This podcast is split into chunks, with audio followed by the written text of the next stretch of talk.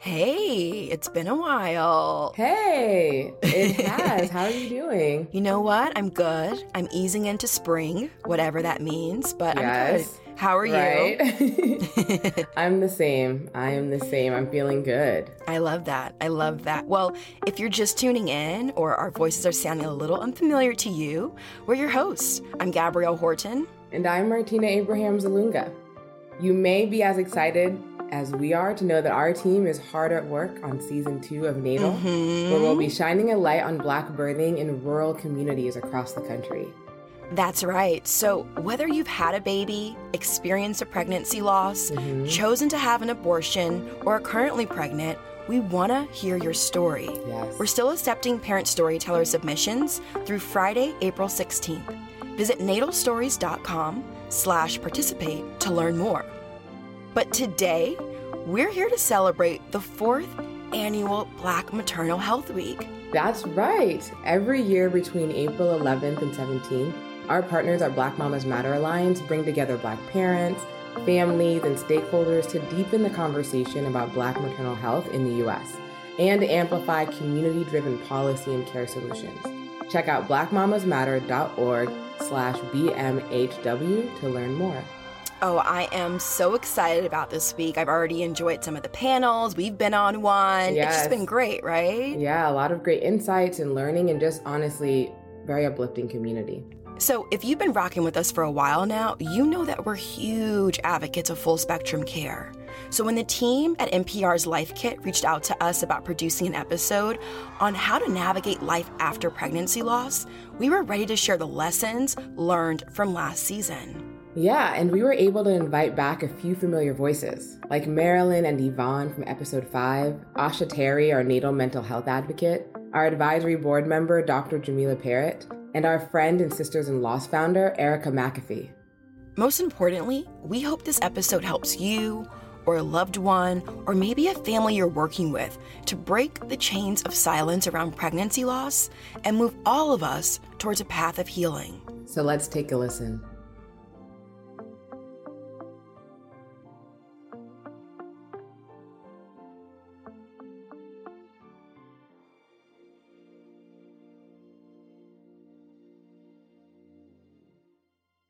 Just a heads up, you should know that this episode deals with the trauma of pregnancy loss. This is NPR's Life Kit. I always knew I wanted to be a mom.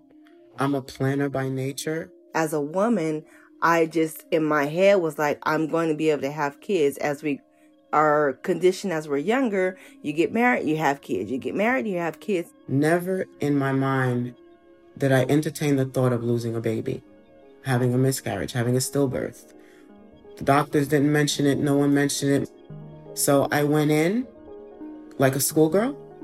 And of course, my first pregnancy was perfect. So then when I had my first daughter, I'm thinking like, okay, let's try again. But my second pregnancy, I lost that baby through miscarriage. And then my stillbirth. And then it, it kept on continuing. I was just like, oh my goodness, I am failing as a woman. And I felt all I was good as was birthing death. everything was hush hush. No one spoke of loss, at least not in my circle. I'm Martina Abrahams Ilunga. And I'm Gabrielle Horton. We're the hosts of Natal, a podcast docuseries about having a baby while black. On our show, we pass a mic to Black parents like Yvonne McCombs and my own mom, Marilyn Abrahams, who you heard at the top of the episode. We invite them to share their stories about pregnancy, childbirth, and postpartum care in their own words. Today, we're partnering with Life Kit to have a real conversation about something that can be really difficult to talk about, and that's losing a baby.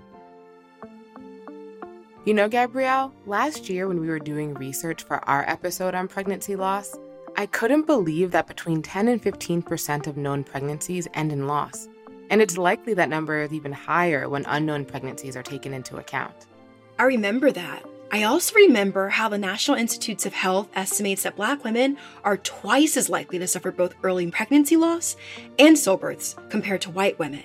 But despite just how common pregnancy loss is, so many parents and families suffer in silence and don't get the support they need. So, our hope is that this episode can be a real resource for folks. So, if you're a parent who's recently lost their baby, you'll hear about ways that you can ask for and access the support you need, but also how the rest of us, whether you're a friend or a nurse or an auntie like me, can show up for the parents in our lives when they need it most. The silence around losing a baby that my mom mentioned at the top of this episode is not only common, but for some cultures and households, pregnancy loss can also be a taboo subject. So, our very first takeaway, and that goes for everybody, is to acknowledge the loss, acknowledge that a family is hurting. To help start our conversation, we wanted to speak with Dr. Jamila Perritt, a board certified OBGYN in Washington, D.C., where she's also the president and CEO of an organization called Physicians for Reproductive Health. Now I have a little bit. Is, is my voice coming through okay? Because my video has been like delayed intermittently during the day. You look fine so far. Good. A big part of the silence around pregnancy loss, the failure to acknowledge that loss, is that we don't always have a shared understanding of what it is or how it shows up. There are lots of ways that people describe pregnancy loss. We're using that phrase here, but some people describe it as a miscarriage. For an example, in the medical field, we describe it as a spontaneous abortion. All of those mean the same thing. The pregnancy stopped growing, uh, typically in the first trimester, but not always. Dr. Perritt says that most of the time, it's unclear why pregnancy loss happens. That's why we call it spontaneous. Typically, in the way that I talk about it with people that I care for, it's nature's way of of ending a pregnancy that wasn't going to be able to continue on its own. My mom, well, she's all too familiar with what Dr. Perritt is describing. Hello. Hello. Who's, who said hello? Me. Hi, mommy. Archie, Martina. How are you? I'm fine. Two years after having me, my mom suffered a miscarriage. She and my dad tried again. And in January 1993, they gave birth to my twin sisters, Brittany and Brianna. But Brianna, well, she was born sleeping. I'm sure you might have heard this term before, or even sleeping baby, to describe a stillbirth which is another form of pregnancy loss that can typically happen after 20 weeks. The thing that always sticks out whenever my mom and I talk about this is how she remembers how her friends, our family, and even my dad completely avoided talking about Brianna. Everyone was so focused on my surviving sister, Brittany. It was almost as if Brianna never existed. But in reality, my mom just wanted someone to acknowledge her pain, her loss, and the fact that one of her girls wouldn't be coming home. There's a lot of shame attached to pregnancy loss. And so the almost the, the first or second thing that I always say for someone who's experiencing this is there is nothing that you did to cause this and there's nothing you could have done to prevent it. Right? Because even for folks who don't articulate that internalized uh, feeling of shame and struggle around it, sometimes it's there. I felt alone in my pain. I was alone in my pain. All it takes is one. One person to acknowledge that you did have a, a second baby, that baby was real, and it was enough. It was enough. So imagine what a community would be, right? It may seem really simple or even obvious, but as we've just heard, that's not always the case. Without acknowledging the loss, well, how can parents or loved ones start to grieve and even heal through the pain? As a professional, helping clients to grieve is really very sacred work because there's no limit to how the grieving process um, will unfold. That's Asha Terry. She's a New York City based psychotherapist who specializes in trauma and mood disorders. She's a perfect person to help us understand what grief might look like for parents and tender ways we can all respond to it, which leads us to our second takeaway make space for grief and grace. So there are various signs that we see in terms of how grief manifests both psychologically and physically. When there's a loss, we could see daily functioning being interrupted, which includes the inability to sleep through the night. Sometimes people experience dreams, uh, dreams of their child, dreams of being pregnant, um, even the fantasies in their wakefulness as to what it would have been like had their child survived. And so there could be a lot of things that mentally go on that feel like intrusive thoughts. That constant mental replay can be really hard to deal with, especially if you have to continue on as if everything is normal like showing up for work or raising other children. But the thing is, grief looks different for everybody. And so some of it could look like uncontrollable crying. Sometimes for other people, it could feel like they want to cry, but they can't actually cry. And that could be very frustrating for individuals because it may seem like they don't feel the loss if they're not physically showing the signs of the loss. Something that I feel like we can all relate to, especially in the middle of a global pandemic, is that no matter how hard we might try, grief doesn't fit neatly in our Google calendars. Grief has a schedule of its own, and not only is that okay, it's absolutely normal. One idea for parents might be to establish a support word with loved ones or even coworkers to let them know when you could use extra support or space. Sometimes when people are grieving pregnancy loss, not only is the person who is carrying um, the child grieving, but also the people who supported that parent um, at the time of the pregnancy and the loss. So that impacts the co parent, that impacts at times the other children in the household. That was the case for Yvonne, a wife and mother out in California.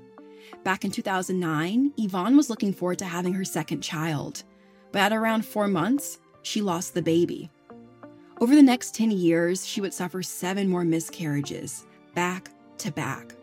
And the thing is, it wasn't just Yvonne mourning by herself. She also had a young daughter who was grieving too. So I have to not only take care of myself and my mental health, but take care of my daughters as well. And then knowing how to navigate with her. Like sometimes she may want to talk about it. She may want to draw a picture. She may want to write a letter. She may want not to say anything, or she may want to talk to my sister. These situations can be so nerve wracking and make you wonder Am I saying the right thing? Or will saying something make things worse? We asked Asha if there is such a thing as saying the wrong thing. Unhelpful language would sound like this Aren't you over this by now? Didn't you tell me you've already grieved? You know, the ways in which people probe sometimes comes in the form of a question that sounds like judgment. However, Asha does have advice for more helpful, loving language that we can use instead. So I would ask people to ask less questions, but if you're going to ask anything, just ask, How can I show up for you today? And let that be the thing that maybe you repeat ongoing because it may look different over time. Be the one who initiates contact with the person who's had the loss. And if the words aren't coming to you, or you're still nervous about saying the wrong thing, our third takeaway is to be present. And there isn't just one way to be present or show up, you know? It can be dropping off a meal or offering to babysit. Or for your mom, Martina, it was as simple as a really thoughtful card. I have to say, I did receive a condolence card from a good friend at the time. I literally still have that card. It meant the world to me. Somebody is acknowledging my loss. Somebody is acknowledging that I did carry two babies because, you know, everybody around me it was like I, I wasn't pregnant with twins, right? So that card was everything to me. And even though she doesn't remember what the card said word for word 28 years later, my mom still remembers how it made her feel, which is what matters most. For Yvonne, being present looked like her mom and sister coming to spend time with her and her daughter. Like a lot of times when I didn't want to talk, I just wanted to cry. My mom would just come and just sit down on the bed with me and she just she wouldn't say anything. Then i finished crying and then she'll leave and that was the best for me that time. She would sit there and she would pray for me she'd hug me she would rub my shoulder even when she didn't know what to say just her presence like she was just there. And with my daughter I didn't have to ask them to do anything for her. She was already taken care of.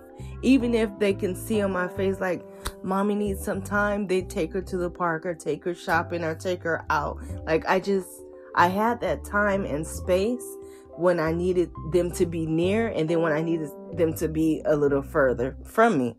I really love the range of what being present can look like, and it doesn't have to cost a lot of money either. Asha also reminded us about all of the administrative work that has to be done after a pregnancy loss occurs, that, to be quite honest, I had never even thought about before this episode. She mentioned things like returning baby items to the store, or planning a small memorial, or even creating a death certificate, which might be too much for the surviving parents to bear. So when we say there's a range of what being present can look like, we really do mean it. And parents, don't feel like you always have to wait for a loved one to offer this support. If there is a certain type of way that you want your village to show up and be present for you, this is your time to be specific in your ask. For someone like my mom, knowing what resources were available would have made a world of difference. When we talked, she opened up about the kind of support she wished she had after losing my sister. Things like therapy, a community of support in terms of, um, you know, talk groups, support groups would have been so helpful. Fortunately, there are resources out there for people to tap into. That's our fourth takeaway. Explore your care options, including therapy, support groups, and doula services. And we should say that these options are by no means a comprehensive list and are in addition to medical care. To help walk us through some of these options, let's bring in Erica McAfee.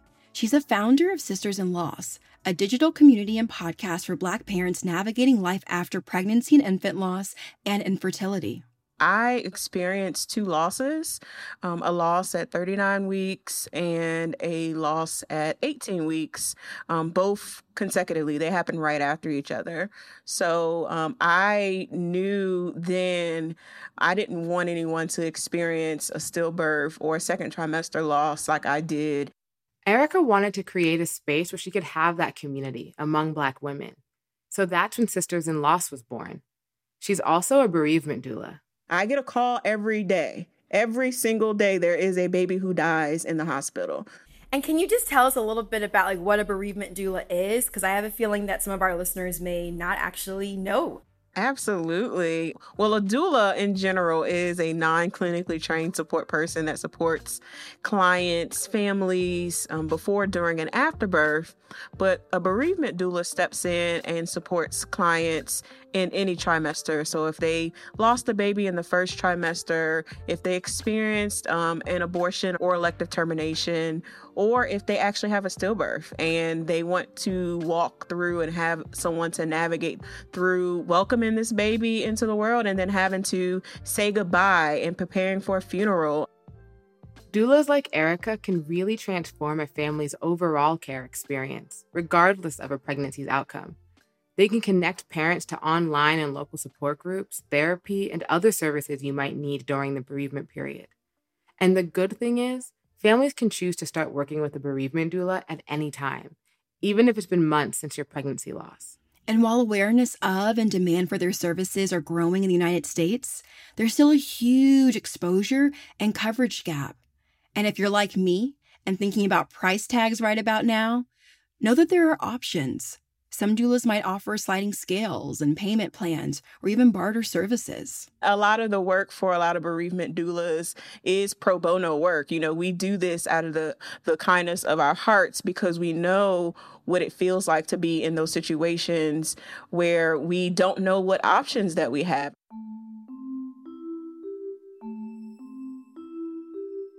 If you think you or someone you know would benefit from working with a full spectrum or bereavement doula, there are a few places you can go to connect with one. Of course, good old Google is a great place to start. And there are several doula directories, including the National Black Doula Association, sistersinloss.com. There you can search for and join doula groups in your local area and ask for recommendations. And I gotta admit, I actually completed doula training last year, so I know firsthand that Facebook is a great way for families to connect with doulas in their area.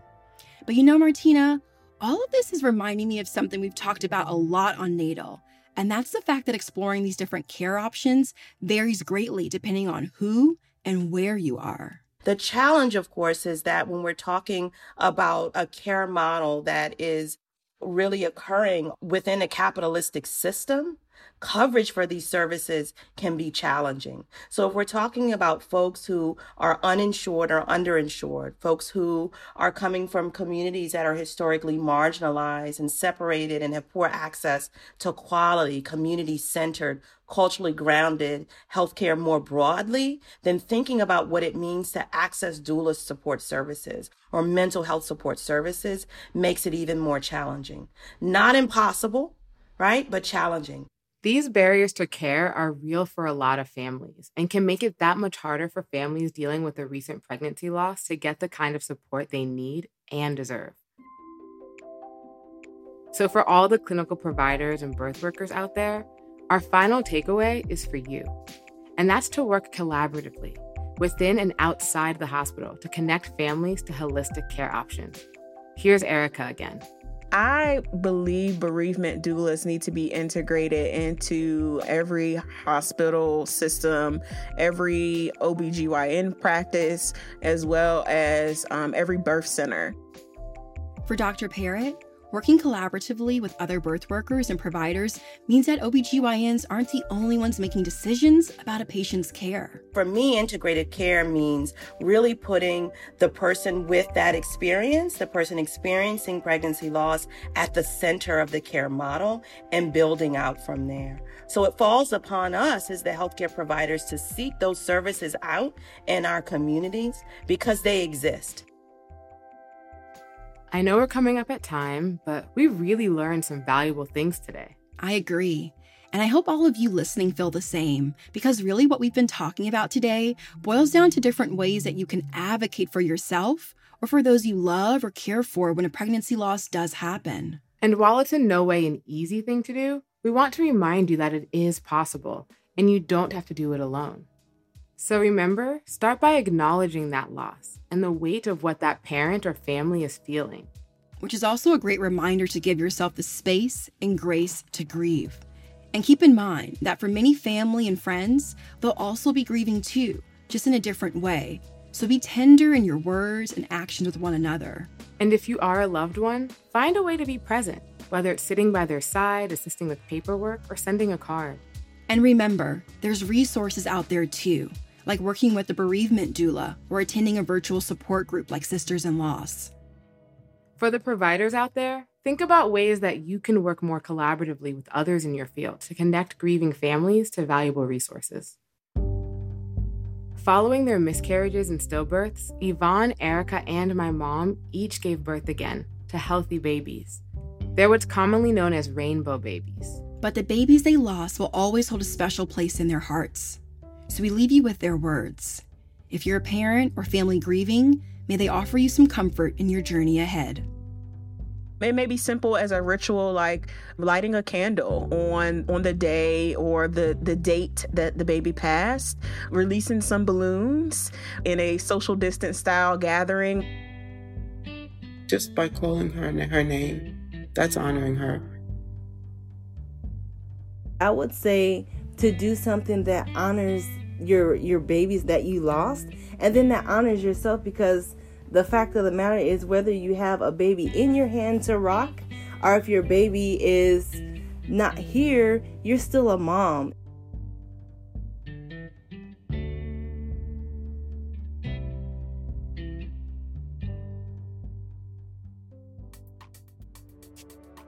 If you liked this episode and want to hear more stories from Black birthing parents, check out our podcast, Natal. It's available wherever you get your podcasts. For more episodes of Life Kit, go to npr.org slash lifekit. We have episodes on all sorts of topics like how to find a therapist, how to advocate for yourself at the doctor, or how to sleep better when you're coping with anxiety. And if you love Life Kit and want more, subscribe to our newsletter at npr.org slash lifekit newsletter. This episode was written by us, Martina Abrahams Ilunga and Gabrielle Horton. It was produced by Clara Lombardo, who is also our digital editor, along with Beck Harlan. Meghan Keane is the managing producer. Beth Donovan is our senior editor, and Claire Marie Schneider is our editorial assistant. I'm Martina Abrahams Ilunga. And I'm Gabrielle Horton. Thanks for listening.